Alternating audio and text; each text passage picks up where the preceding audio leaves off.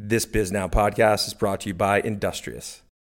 If you think the debate on the future of the office is just about the logical part of your job, the actual work, you're in for a rude awakening. So much of the future of work strategies, the work reinvention strategies, are about uh, the rational parts of work. That's Brian Kropp, Chief of HR Research at consultancy firm Gartner. He's in touch with thousands of HR professionals across the world and he thinks a lot of companies, as they plan how they're going to work after the pandemic, are asking the wrong questions. They need to get more irrational. How are we going to get work done? Who is going to be sitting where? Which office are we going to keep open? Uh, what is the technology we're going to use? Like those sorts of really important but very rational questions that are out there. You have to ask yourself a question like, why do people go into an office? Why do people go into an office? It's a question that, before the pandemic, few people really asked. They just did it, because that's what they'd always done.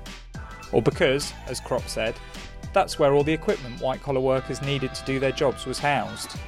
Now that all you need is a laptop and a phone, that argument is no longer enough. But the reason people go into an office is about more than just work. As Kropp points out, offices are a place where the rational, day to day act of getting your job done happens. But because they're full of people, they're places where the deeply irrational parts of human behaviour show themselves too. They're places where we learn about and define who we are, through the work we do and how successful we are at it. They're places of friendship, of romance and sex, competition, rivalry, boredom, sometimes even hatred places where stupid managers oppress us, good bosses uplift us, places of victory and defeat. So, what happens to us as people, to our culture, when we're no longer heading into the office eight hours a day, five days a week? That's what we're asking today on Bisnow's Office Politics, the battle for the future of work. I'm Mike Phillips, Bisnow's UK editor. And I'm Miriam Hall, Bisnow's New York City reporter. To stay relevant and draw people in, offices, the companies that occupy them, and the people that build and own them are going to need to embrace the fact that they're more than just about work. In 2020 and 2021, something strange happened. Forced to take a break from the office, people started to re-evaluate not just where they worked, but how they felt about work itself. What we wanted to better understand was how did the shift to remote impact people's way of working, their perceptions of work, as well as what practices, policies, and tools had organizations implemented that were working and were not working. That's Sheela Subramanian, Senior Director at the Future Forum, a think tank backed by, among other companies, Slack, the digital messaging firm. So we've conducted this research quarterly over the last year. And based on our latest wave of research, we're seeing that after 17 months of working through the pandemic, employees are restless.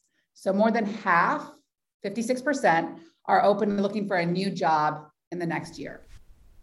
It seems that since we've been liberated from the office, the place that the average white collar worker used to do all of their work, people have started to reimagine what their lives could be.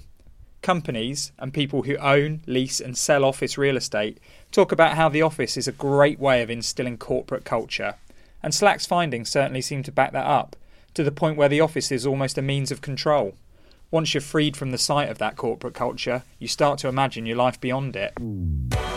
As businesses reopen and the economy takes off, employees have options. This is a moment of employee empowerment, worker empowerment that we haven't seen for a long time. Workplace experts are predicting a post pandemic resignation boom. New data signals the great resignation, as some are calling it, is real and may be happening sooner than expected. Has the past year forced you into rethinking your career? If so, you're not alone. In the United States, more workers are quitting their jobs than at any time in the past two decades. And the change that's been precipitated is not just about people asking which company do you work for, they're asking what is the role I want work to play in my life? I think a lot of people were seeing the, the lie at the heart of this larger understanding that like work will save you in some way because it won't right? It won't save you from precarity and it won't save you from emotional adriftness. It won't save you from loneliness. Like it's not going to it's not going to save you from anything. Author and journalist Anne Helen Petersen wrote the 2019 viral BuzzFeed article, How Millennials Became the Burnout Generation, which has been read by more than 7 million people. Along the way, it became part of the fractious generational debate between baby boomers and millennials. What Petersen identified in the piece was the way in which work had overtaken the lives of a generation of people under 40. The need to optimize yourself and succeed in your career began to occupy every waking minute and became the defining element of how you saw yourself. It wasn't enough to just do a job in order to have a nice life, that job had to say something about who you are as well. The sheer relentlessness of that way of existence was causing workers to burn out, she said, and companies exploited that to their own benefit, creating something of a toxic relationship between companies and staff. But that attitude was changing pre pandemic, and that change is now accelerating. I think that what people are doing is not only examining their personal burnout behaviors and habits, but also recognizing that the only way to fix them, besides working on themselves, is to actually switch either industries or switch jobs. And so I think that's why you're seeing a lot of people quitting their jobs. They're deciding, well, I'm out of here, right? Like I can't continue with this. Um, can't live my life like this for the rest of my life. And so I think that's what you're seeing in terms of a, a more overarching shift. So part of it is is is recognizing that like no, even like a solid 2 week vacation, it's not going to fix the problems that I have here. They are micro in terms of the personal and also the the relationships with managers and individuals at the company and the expectations at the company and they're macro in terms of funding for an industry, the the way that an industry is or is not appreciated societally, and then also just like the placement of the particular worker within the larger schema of capitalism. For Petersen, the physical real estate in which people worked was a manifestation of the fact that people now believe work is the only thing in their life. And there's a chance that the switch to remote work increases the sense of precarity workers feel and the ability of companies to exploit them. I think that those cool offices were reflective of cool jobs. And so even if you didn't have the stability of being paid a living wage, you could still brag about your job and your job had social currency. I think that's disappearing. I really do.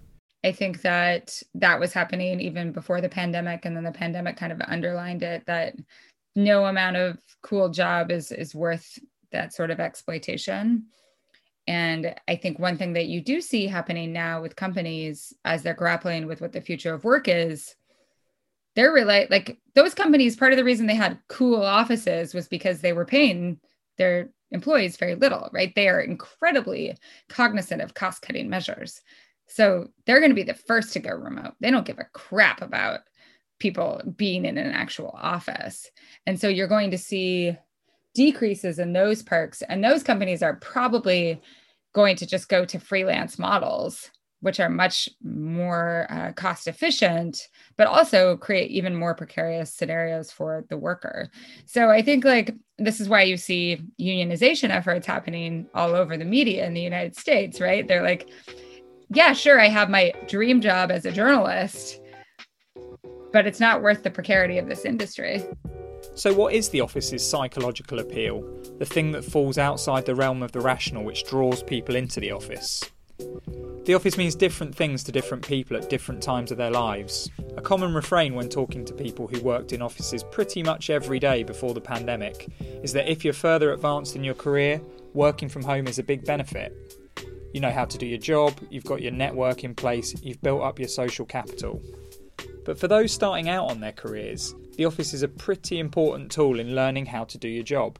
Here's Ollie, who works in accountancy in London. So I've been working where I'm currently working for four or five years. So I'm now at a point where I'm managing teams and I'm one of the more senior mm. people on each of my engagements.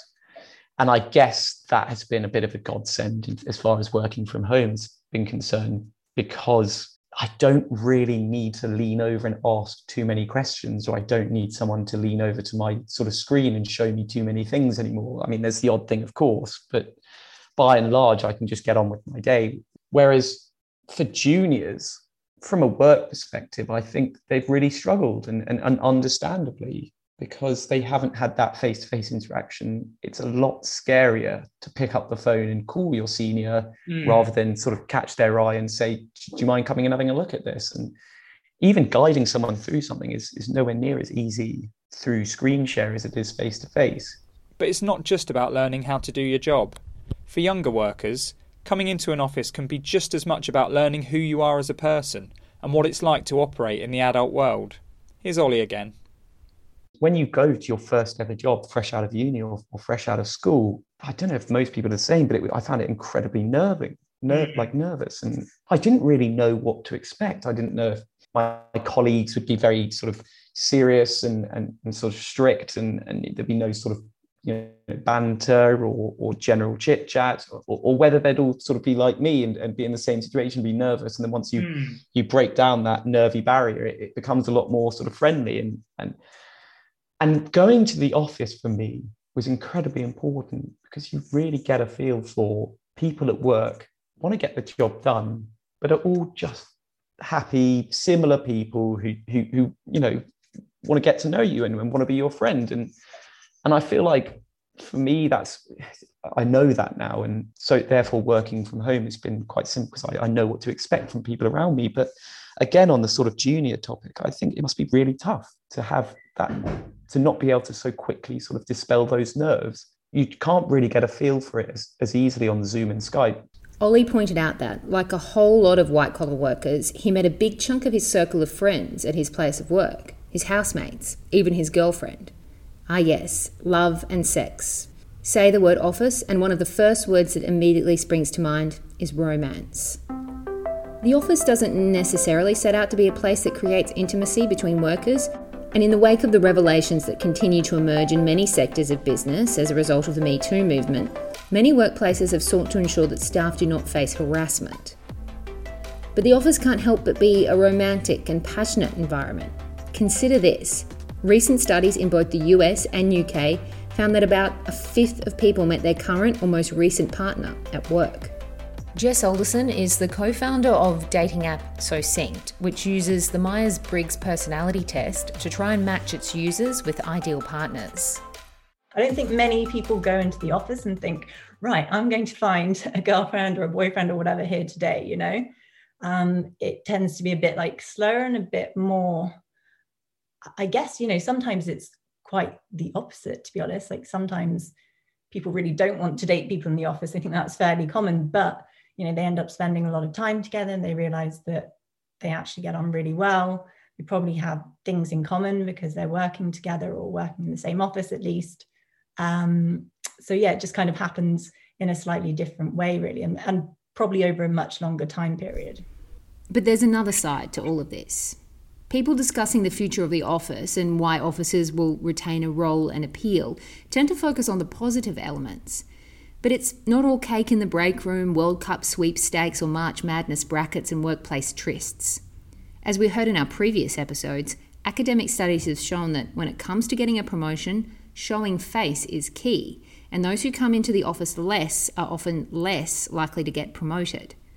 For some people, the office is a deeply competitive place where, if people want to advance up the corporate ladder, they are competing against their co workers for a limited number of promotions. Competition, promotion, the thrill of the chase. For some people, you just have to be in the room for that to be worthwhile. One New York City investment banker I spoke to, who didn't want his name or his voice in the podcast, told me he's been back at the office pretty much full time since September. He likes it. He likes the break between work and home. He likes the chance to collaborate. And lately, he's noticed a bit of a sense of, well, where are all these people who've been working remotely? What have they been doing? Why haven't they made the effort to come in and maybe just say hello to their colleagues? It's like they're taking names, is the turn of phrase he used. And he knows that on some level, if you're in the right room at the right time when something's happening, then you're the one on the deal. You're the one that gets the promotion or the perk, maybe. It's not just rivalry you might feel with the people you work with, you might actively dislike them. And there's one person you may dislike more than anyone else your boss. Yes, we need to talk about bosses. Managers have a bad rep, one they have more than earned. The behaviour of managers is one of the most common reasons why people quit a job. The world of work has a boss problem, and that's been growing for years, but is now going to come out into the open. Now that the physical space in which we do our job is changing, the way managers behave is going to have to change as well. The situation can be broken down into that opposition we heard about earlier between the rational and irrational side of the world of work and human nature. On the rational side, there's the issue of how your boss knows whether you're doing your job or not. It's interesting to take a little detour through the history of how white collar workers have been managed. As Nikil Saval makes clear in his book Cubed, A History of the Office, at the end of the 19th and start of the 20th centuries, offices were often small spaces attached to factories or warehouses, where the paperwork created by the manufacturers or importers got done, or small clerks' offices attached to the rooms of a lawyer or accountant. Think Bob Cratchit in Dickens' A Christmas Carol. But as the size of businesses grew, so did the staff needed to administer them and complete the growing mountains of paperwork they created. Offices became detached from industry and started to become a type of building in their own right, often in city centres, far from the physical labour with which they were previously intertwined. But while they moved away from factories, farms, and warehouses, offices took the management practice of the factory floor with them. Taylorism, a system invented in the late 19th century to make sure that factory workers didn't goof off, was gleefully implemented by companies in offices as well. The desks of clerks and secretaries were arranged to try and mimic the production line, with managers patrolling the floors to make sure everyone was doing their job. Now, this kind of controlling system of management is not as explicit today, but its legacy lives on in the fact that in a lot of companies, presenteeism, just seeing whether you are sat in your chair or not, is the number one way that your boss is judging whether you are working hard or not. Who gets in the earliest and stays the latest? But in a world where you're not in the office all day, every day, that's no longer an option. Previously, the physical space of the office did a lot of a manager's job for them. Now, companies and managers have to do more work if they can't force everyone to keep coming in. Here's Slack's Sheela Subramanian again.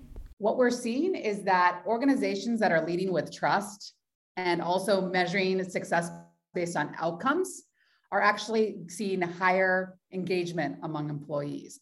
Whereas the traditional way of management was gatekeeping, it was checking in when someone was coming into the office and who was the last to leave, how many hours they were working. And so it's traditionally been activities over outcomes. And in this flexible work environment, companies have to shift their culture to be based on trust, but also reskill their managers to operate from a place of being a coach rather than a gatekeeper.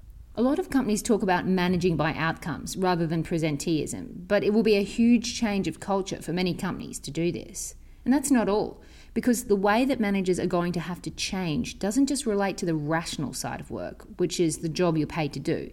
It's about how we relate to each other as people as well, and as a result, who we hire as managers. So here's a dirty little secret that people don't like to talk about. Uh, managers actually have no idea what their employees are actually doing or could do the jobs of their employees. That's Gartner's Brian Kropp again, our man in touch with the world's HR managers. He outlined how the role of the manager has been changing for some years now. Uh, the reality is that technology has changed so much, skill demand has changed so much, tasks have changed so much that most managers don't know how to do the jobs of their employees anymore. If you put them back in those roles, they would struggle to, to actually do the work. Eventually, they could learn and figure it out, but they would struggle to do the work. A lot of the tasks that managers used to undertake, like approving expense reports or creating work schedules, can now be done by technology. In theory, that leaves managers more time for the human, creative side of the job. What projects a team or individual should be pursuing? Who should work with whom? How do I get the best out of the people that work for me? But there's a problem. The people in management roles haven't been hired because they're actually any good at any of those things in the past, uh, the people that we picked to be managers were the people that did those tasks really well. And then we thought they just teach other people how to do those tasks or measure those people doing those tasks. So given that they don't actually know how to do the work that people on their team are doing, uh, they're just not effective coaches anymore from that perspective. So you put that together. So digitalization and need for empathy, a lack of understanding of what it is that their employees actually do. Uh, the job of what a manager is is changing a lot. It's going from being kind of a task manager to someone who's much more of a empathetic connector and has to help that employee build the relationships that they need and support them in their life challenges uh, throughout an organization. And what's hard about this is that's a completely different profile of a person. So you know, imagine the comparison between like a boss and a social worker. It's just two different two different types of people that want to do that sort of work in a lot of ways. And because of that, uh, a lot of the managers that manage today are not equipped currently to do what's required out of managers going forward, being more empathetic, being a connector, focusing less on task management, those types of things.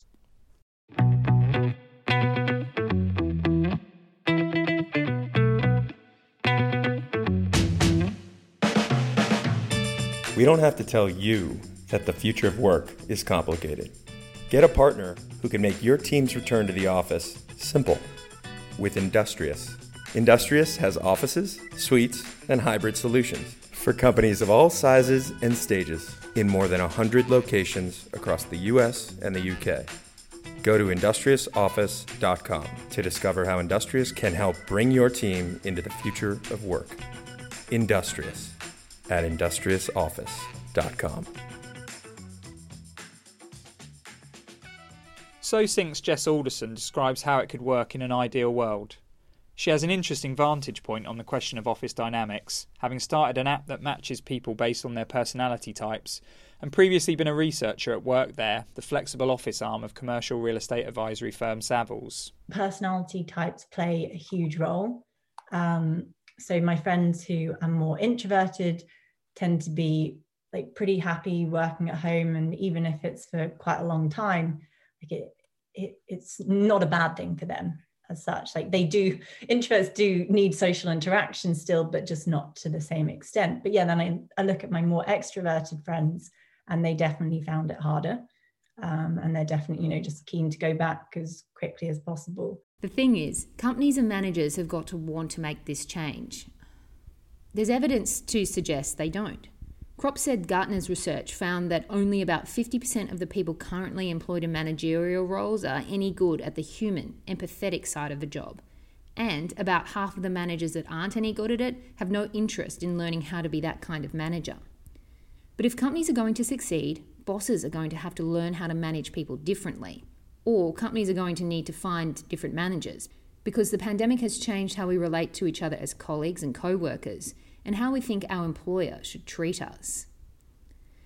There were a lot of negatives to the blurring of the line between work and life that came about as a result of the pandemic, particularly the disappearance of the boundary between work life and home life for those working remotely.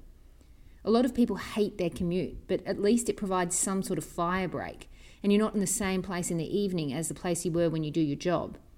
Numerous studies have shown that during the pandemic, a majority of white collar workers put in longer hours, making them more stressed. But that breaking down of the boundaries between work and life can have positives too, if companies and managers can embrace it in the right way. Here's Kropp again. You know, one of the things about the pandemic is that we've seen inside each other's homes. Like, you know, we see someone's kids come up to them uh, during the middle of a call, and before the pandemic, you would have panicked parents that were like, get out of here. Now they just come up and, you know, join the call, right? Like, that's totally okay. Uh, we've learned more about the health status of um, uh, uh, our employees in a, in a variety of different ways and being much more responsive and much more aware of what that looks like. We've learned about, um, you know, our employees who have parents that have poor health perhaps, or whose kids are struggling in school and we're trying to do things to support them so there's this whole new era of managers where we have to develop a lot of empathy for our employees and that's the expectation that employees have that their employer helps them not just with their work challenges but their life challenges as well and it, employees are increasingly comfortable with their employer crossing that line. The switch to a more hybrid way of working has the potential to change the way co workers interact, to alter the fundamental relationship between companies and workers, to make it something more humane, to move away from the model that was born out of a desire to stop factory workers slacking a hundred years ago. If, and it's a big if, the corporate world wants this to happen. So, will this new, more understanding relationship between companies and workers stick? As the pain of the pandemic recedes, as we all hope it continues to do, will companies, managers, co workers retain that empathy that we all felt when for 18 months we looked into each other's houses and saw the lives that we lived outside of work. Gartner's Kropp thinks for the medium term at least, it's a yes. Long term from now, um, who knows? Like I, have certainly learned that predicting beyond a couple of years becomes really, really hard.